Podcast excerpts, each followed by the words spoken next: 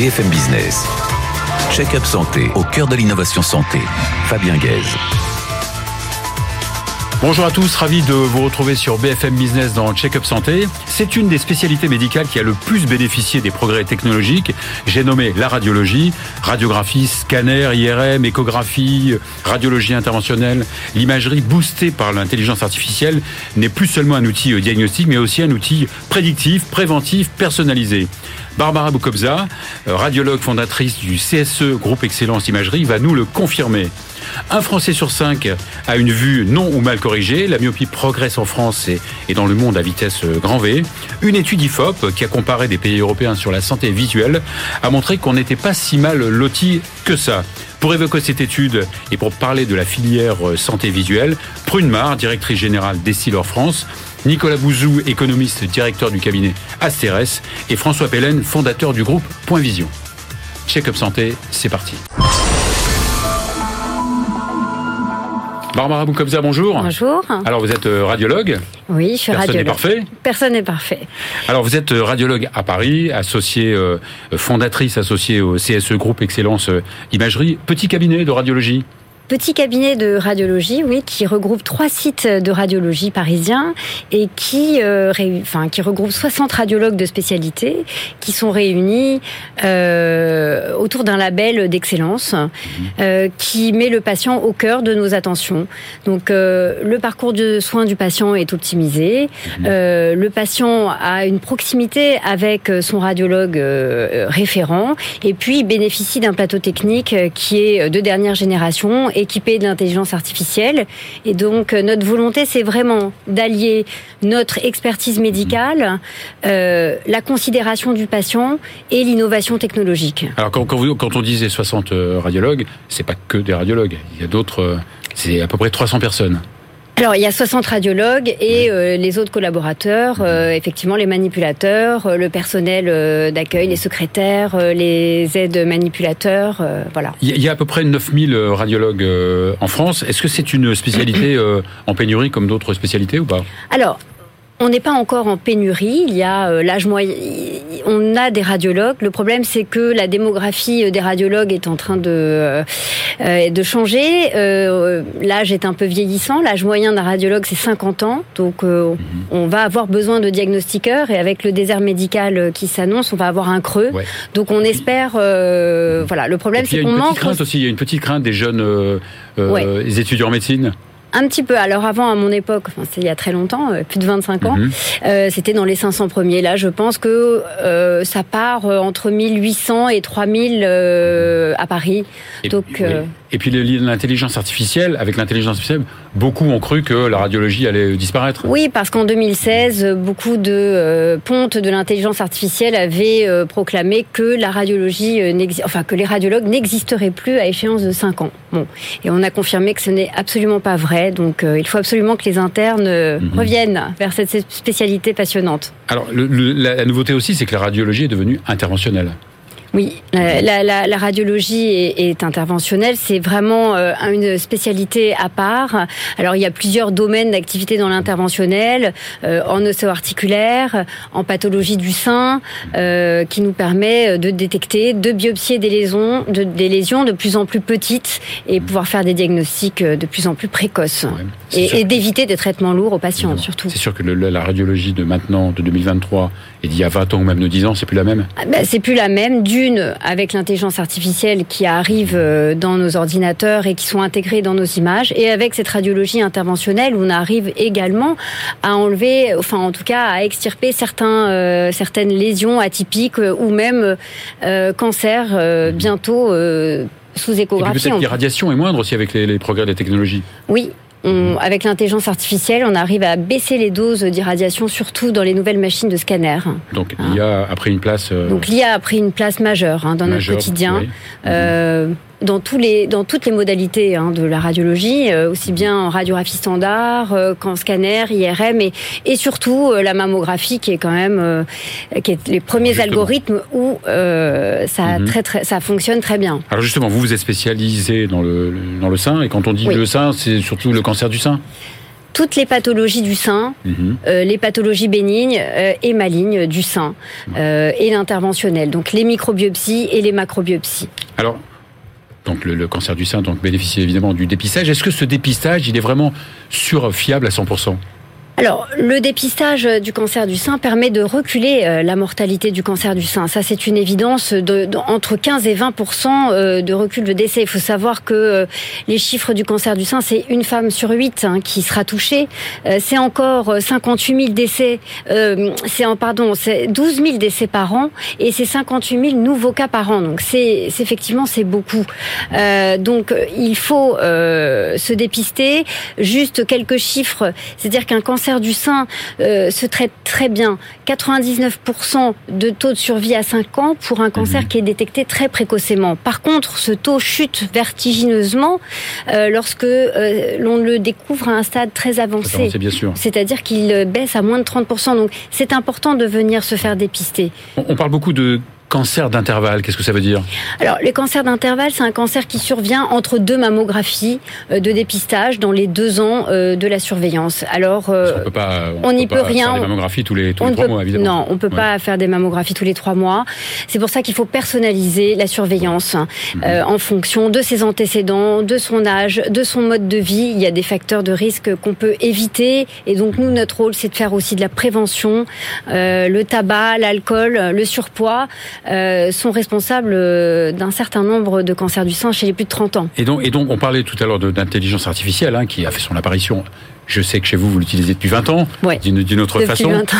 Voilà, exactement. Mais, mais là, elle permet non seulement de diagnostiquer, mais aussi peut-être de prévenir, de prédire. Oui, alors on a un algorithme qui nous permet euh, de repérer les lésions et de donner un score euh, de malignité. Mhm. On a aussi une mesure euh, automatique de la densité mammaire qui est elle-même un facteur de risque. Et puis on a surtout une évaluation du risque pour la patiente de développer un cancer du sein dans les deux ans. Donc c'est l'algorithme qui calcule directement ce risque par rapport à la population générale. Donc ça c'est un facteur prédictif et ça nous permet de personnaliser la surveillance de la Oui. patiente.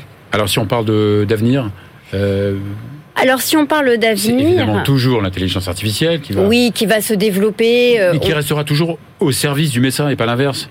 toujours l'intelligence artificielle, c'est comme un copilote, c'est un assistant. Elle va augmenter nos capacités, elle va nous permettre de faire des diagnostics précoces, mais elle va pas remplacer le médecin dans un geste interventionnel, elle va pas remplacer le médecin dans l'humain, c'est-à-dire euh, euh, pour faire une biopsie, pour tenir en la main de quelqu'un, transforme en pour radiologue augmenté. augmenter un Et vous aurez radiologue toujours la main, augmenté. On aura toujours la main décision, sur la décision Donc, médicale. Pour finir sur, sur l'avenir, on parle beaucoup de radiomix. Expliquez-nous. Alors les radiomix sont euh, une alors avec euh, les, les hauts débits, les, les, les techniques de haut débit que l'on a actuellement, on peut aller chercher dans l'image avant même qu'elle apparaisse euh, des paramètres qui sont embarqués dans l'image. Ça peut être les contours de la lésion, la luminosité, la densité, euh, et on va aller chercher ces paramètres-là. Il y en a plus d'une centaine, je crois, et on va les matcher grâce à ces fameuses databanks euh, un jour euh, qui vont être euh, très très très importantes, et on va les matcher avec ces données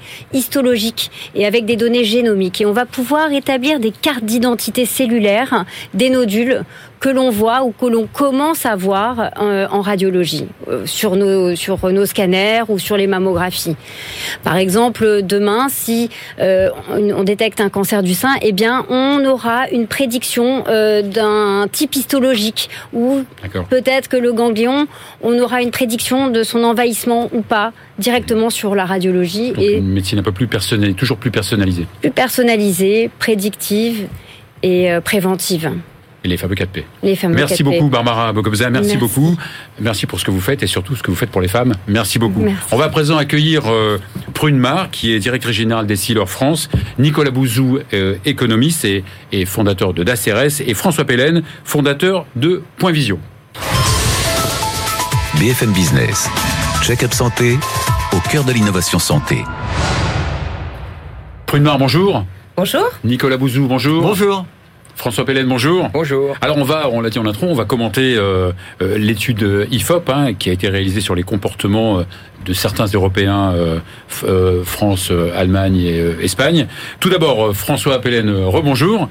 Vous, vous êtes ophtalmo, vous êtes le, fondateur de Point Vision. C'est quoi Point Vision déjà? Rappelez-nous, même si tout le monde connaît. Les centres d'ophtalmologie, 55 en France, mmh. dans toutes les régions de l'Hexagone. Oui. Au départ, c'était un petit peu pour euh, lutter contre le. le, Alors, euh. L'idée euh, initiale, c'était de réduire les délais d'attente mhm. chez les ophtalmos. Mhm. je dirais que bon, on a commencé il y a dix ans. je dirais qu'au bout de dix ans, on, a fait pas mal de boulot. Euh, les délais ont bien baissé euh, dans les grandes villes, les villes moyennes. Euh, peut mieux faire dans les petites villes. Mhm. Et on en parlera peut-être euh, bien sûr. avec Est-ce que comme dans beaucoup de spécialités, il y a une pénurie d'ophtalmo ou pas? Alors, population vieillissante. Oui, bah, ça serait ça serait super s'il y en avait plus. Euh, mais comme il faut 12 ans pour en former un, je pense qu'il faut trouver des innovations technologiques parce qu'on n'a pas le temps d'attendre 12 ans. Bien sûr. Et peut-être aussi une, complémentarité avec les orthoptistes? Alors, euh, ça, ça fait partie. Euh, c'est pour ça que les délais ont pu être réduits. c'est que dans la spécialité, il y a toute une partie technique qui peut être fait par un technicien, en l'occurrence un, orthoptiste. Et si euh, le médecin délègue la partie technique à un technicien, il a plus de temps mhm. pour le temps médical et à ce moment-là, il peut voir plus de patients. S'il voit plus de patients, il y a moins de délai. Et puis surtout, il y a plus d'orthoptistes qui sortent par an alors, en, en effet, euh, alors euh, évidemment pour faire ce cercle vertueux, il faut qu'il y ait des orthoptistes. Et en effet, les écoles d'orthopsie forment quasiment 500 orthoptistes par an, ce qui nous permet de pouvoir déléguer ces actes à, à, ces techniciens de haute qualité. Alors, Prune Mar, vous êtes directrice générale des Silor France, vous avez fait HEC Tout à fait. Euh, et vous êtes chez Essilor depuis euh, quelques années quand même, depuis 2000, 2014. 2015. 2015. Voilà. Euh, Essilor en fait partie du groupe Essilor Luxotica, c'est ça Essilor est d'origine française Exactement. Donc nous faisons partie du groupe Essilor Luxotica et Essilor, en France, donc nous avons 170 euh, ans de savoir-faire dans la conception et la fabrication des verres de lunettes, donc ce qu'on appelle les verres ophtalmiques. On peut dire aussi que vous avez inventé un verre particulier, le Varilux. Tout à fait, qui a révolutionné la vie des presbytes. Donc euh, la presbytie, vous savez ce que mmh. c'est, c'est quand on voit, à partir de 45 ans, ça touche à peu près tout le monde, quand on commence à voir flou de mmh. près, et c'est pour ça qu'on voit les gens qui reculent leur téléphone euh, au fur et à mesure. Et donc le verre Varilux permet de voir net à toutes les distances et il a révolutionné la vie de millions de presbytes aujourd'hui à travers le monde. Alors ce qui est quand même hallucinant, c'est qu'un Français sur cinq a une vue non ou mal corrigée.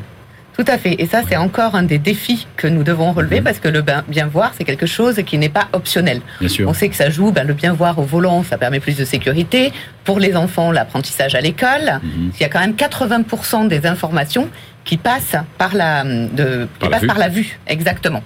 Et donc, Essilor, en tant que leader sur mhm. ce marché-là, a vraiment une responsabilité. C'est celle, effectivement, de sensibiliser la population via des actions de prévention, comme la Journée mondiale, par exemple, de la vue ou des informations auprès du grand public. Alors, on, on parle aussi d'épidémie de, de myopie. Alors oui, aujourd'hui, il y a 20% des Français qui sont myopes. On estime qu'en 2050, ça va être 50%. Mhm. Alors la myopie, ça peut être perçu comme un simple défaut visuel, sauf qu'une forte myopie, ça va avec des pathologies sous-jacentes qui peuvent mener jusqu'à la cécité. Par exemple, le glaucome, euh, par exemple, le décollement de la rétine également. Et donc la myopie, c'est extrêmement important de la détecter tôt chez les enfants. Et là, il y a toute la profession que ce soit les ophtalmologistes, les orthoptistes, les opticiens, qui sont vraiment mobilisés autour de cette cause, parce que c'est un véritable enjeu de santé publique. Bien sûr. Cette myopie aussi, elle progresse aussi du fait de, du contexte en particulier. Euh, la sédentarité, c'est ça, les écrans. Le, Exactement. C'est lié aussi au mode de vie. On travaille, on passe plus de temps au pré, euh, on, passe moins de temps à, l'extérieur. Et donc toute la filière est mobilisée autour de la sensibilisation autour de ça. Et nous, en tant que fabricants, d'ailleurs, nous sommes mobilisés aussi. Et c'est pour ça que nous avons lancé le verre Essilor Stelest. Qui... On, va, en parler juste après. D'accord. On va en parler juste après. Euh, on va parler du, de l'avenir et du futur qui est déjà là d'ailleurs après.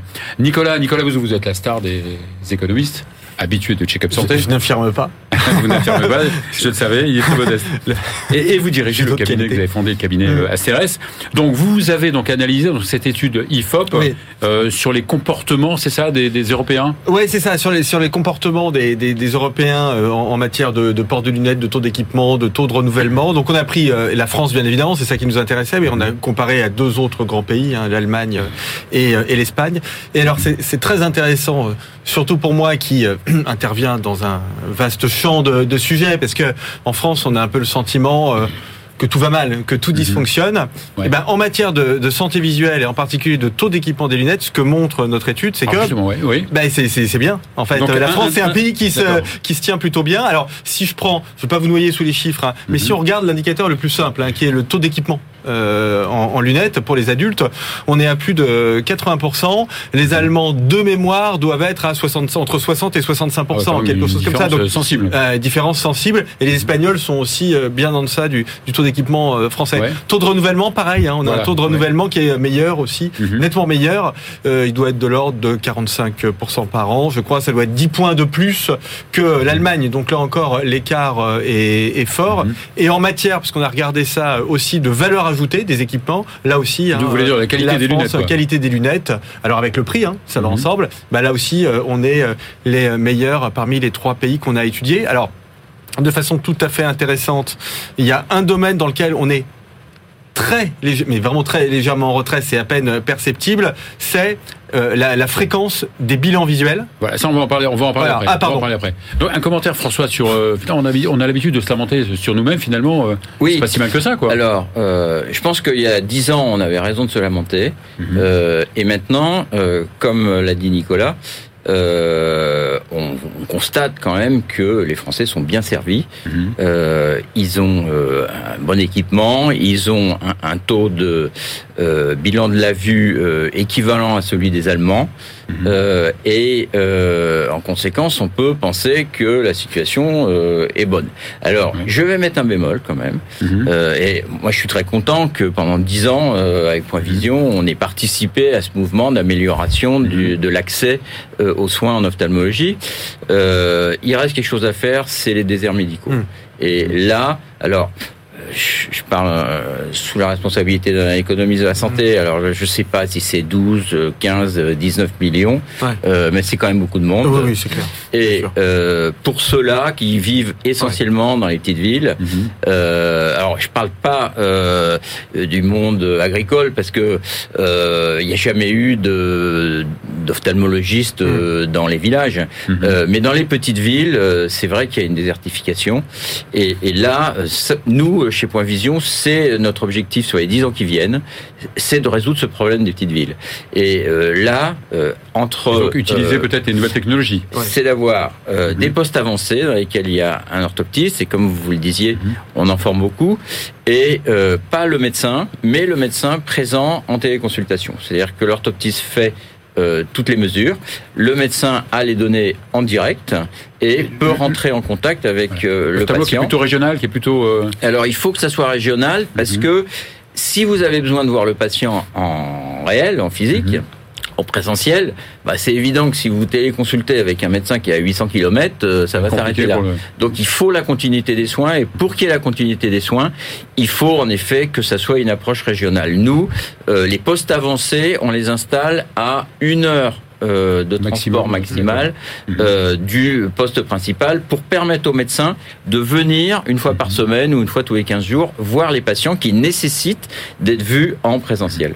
Euh, Prune vous confirmez que cette filière française est particulière oui, bah, c'est vraiment une filière d'excellence qui est unique au monde. La première chose, c'est que c'est une filière euh, médicalisée autour de la clé de voûte que représentent effectivement les ophtalmologistes.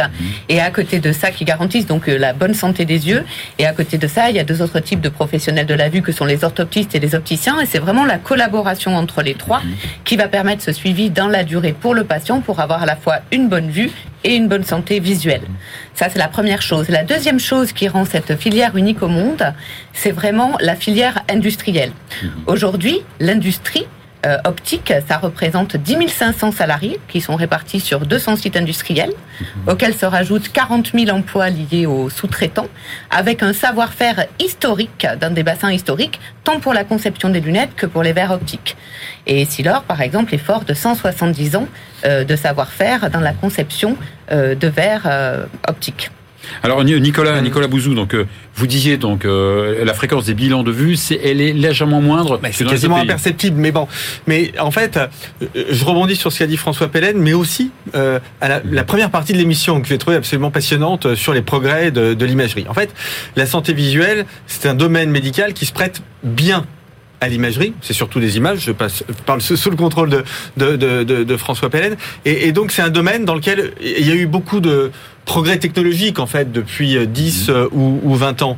Et donc c'est un domaine qui se prête assez bien à une organisation euh, des soins qui permettent justement de réduire les délais, qui permettent en effet de faire euh, de la de la télémédecine.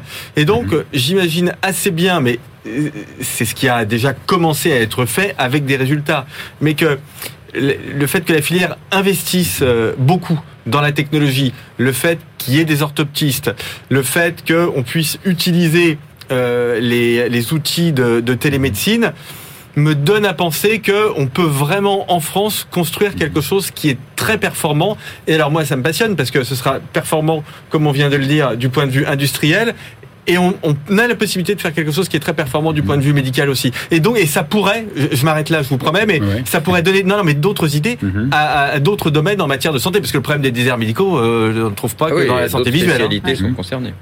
D'accord. Donc cette fréquence de, de, on a parlé tout à l'heure de complémentarité, hein, ophtalmo-opticien. Il y a aussi très rapidement une complémentarité aussi avec les opticiens quand même? Mais bien sûr. Euh, alors les opticiens, euh, on, on, parle de la filière des, des trois os, euh, ophtalmo, orthoptiste, et opticien. Euh, il est évident que tout ça c'est fait au service des opticiens en fin de compte, parce que nous on arrive en amont, mais si en aval il n'y a pas l'opticien, euh, le patient il ne sera pas correctement euh, corrigé. Et, et, et, il faut reconnaître aussi que dans les dix ans qui viennent de passer, il y a eu des projets, des progrès extraordinaires en matière d'optique. Alors, mm. euh, certes pour les adultes, mais aussi beaucoup pour les enfants, la myopie, euh, avec des verres qui me permettent maintenant de euh, freiner la myopie. Et, donc, les opticiens, en effet, prennent de plus en plus d'importance mm-hmm. dans la filière, c'est sûr. Mais ils prennent on ne peut pas nier, il y a eu quelques petites polémiques hein, sur les, opticiens qui voulaient faire des bilans de, de vue oui, alors le l'idée que euh, entre euh, des machines et de l'intelligence artificielle, on peut se passer de l'ophtalmo. Euh, ma consoeur tout à l'heure en radiologie le disait, il faudra toujours quand même l'ophtalmo. Mmh, évidemment. Et c'est une amélioration de la qualité. Mmh. Mais c'est sous le contrôle quand même d'un médecin qui peut s'assurer mmh. que tout a été bien vu. Nicolas Bouzou, Nicolas Bouzou si on sait qu'en France, euh, le reste à charge et euh, c'est le, plus petit euh, hum. en Europe. Est-ce que ça joue aussi dans, le. Pardon Oui, même de, tous les pays de l'OCDE, pardon. De tous les pays de l'OCDE, ça joue quand même, justement. Donc, oui, mais alors, sur le fait que les, Français se achètent, achètent des lunettes. Je pense même que c'est clé, en fait. Je pense même que c'est clé. C'est-à-dire que c'est une partie de l'explication d'un taux d'équipement élevé, mais mhm. aussi une partie de l'explication du couple prix-qualité élevé. Bon, mhm. mais très bien. Enfin, je veux dire, ça fonctionne bien comme ça. Après, c'est des questions contractuelles entre les complémentaires santé, euh, euh, l'assurance maladie qui est pas très présente, mais les complémentaires santé, euh, les les ophtalmos, les opticiens, voilà. Mhm. Donc les négociations se font entre eux, c'est très bien. Mais l'arrangement qu'on a trouvé fonctionne plutôt bien. Parce que les ménages sont équipés, les ménages français sont équipés mhm. et ils sont bien équipés. Avec des verres aussi de qualité Tout à bah, fait, avec Des, euh, des, verres de qualité, parce qu'il faut savoir qu'un verre optique, ça peut paraître un petit mhm. objet transparent, mais c'est un vrai concentré, une vitre, et c'est un vrai concentré exactement de technologie, parce qu'il mhm. va être fait sur mesure, déjà en fonction mhm. de vos besoins visuels, en fonction également de votre morphologie, de votre mode de vie. Donc chaque verre est vraiment fait sur mesure pour vous. Alors justement, je voulais terminer par, euh, par un petit peu le, futur. Et le futur chez euh, Silor, il est déjà euh, présent. Il est déjà présent. Et notamment dans le domaine de la myopie et des enfants que nous évoquions euh, tout à l'heure, parce que c'est un sujet qui devient un véritable enjeu de santé publique, hein, cette myopisation galopante de la mhm. population, qu'il faut que les enfants soient dépistés le plus tôt possible, parce qu'on sait que plus on les prend tôt, plus on va pouvoir ralentir et éviter que ça devienne une myopie forte. Et c'est pour cela que chez Essilor, nous avons lancé le verre Essilor Stellest, qui va venir justement freiner euh, l'évolution de la myopie et pas simplement corriger ce défaut visuel. Donc on est, le futur est déjà là. le futur est déjà là, oui. On va laisser conclure François. Donc finalement, finalement, je disais en, en introduction, on n'est pas si mal loti en France. On n'est pas si mal loti et à tous les niveaux, on a énormément progressé on a plus d'orthoptistes, on a des progrès dans la filière optique. Et, chez l'ophtalmo, je voudrais finir là-dessus, euh, on se rend pas compte parce que en, quelques minutes, on fait un bilan, mais euh, absolument incroyable sur le plan technologique. Euh, on a des machines comme euh, un tomographe qui s'appelle l'OCT, qui permet de découper l'œil. ça, ça prend trois minutes, le patient se rend même pas compte qu'on est en train de lui faire ça, et on a tout vu. Et une fois qu'il sort de chez nous, ben s'il a rien dans les cinq ans qui viennent, il est tranquille. Donc vous êtes fier que les jeunes euh, médecins, les jeunes étudiants se dirigent vers l'ophtalmo bah, Vous savez, euh, en général, euh, le, premier ou le deuxième, c'est toujours l'ophtalmo qui est pris. aussi. Merci beaucoup, merci euh, merci Nicolas Merci, merci, merci, Voilà, c'est la fin de cette émission. On se retrouve la semaine prochaine.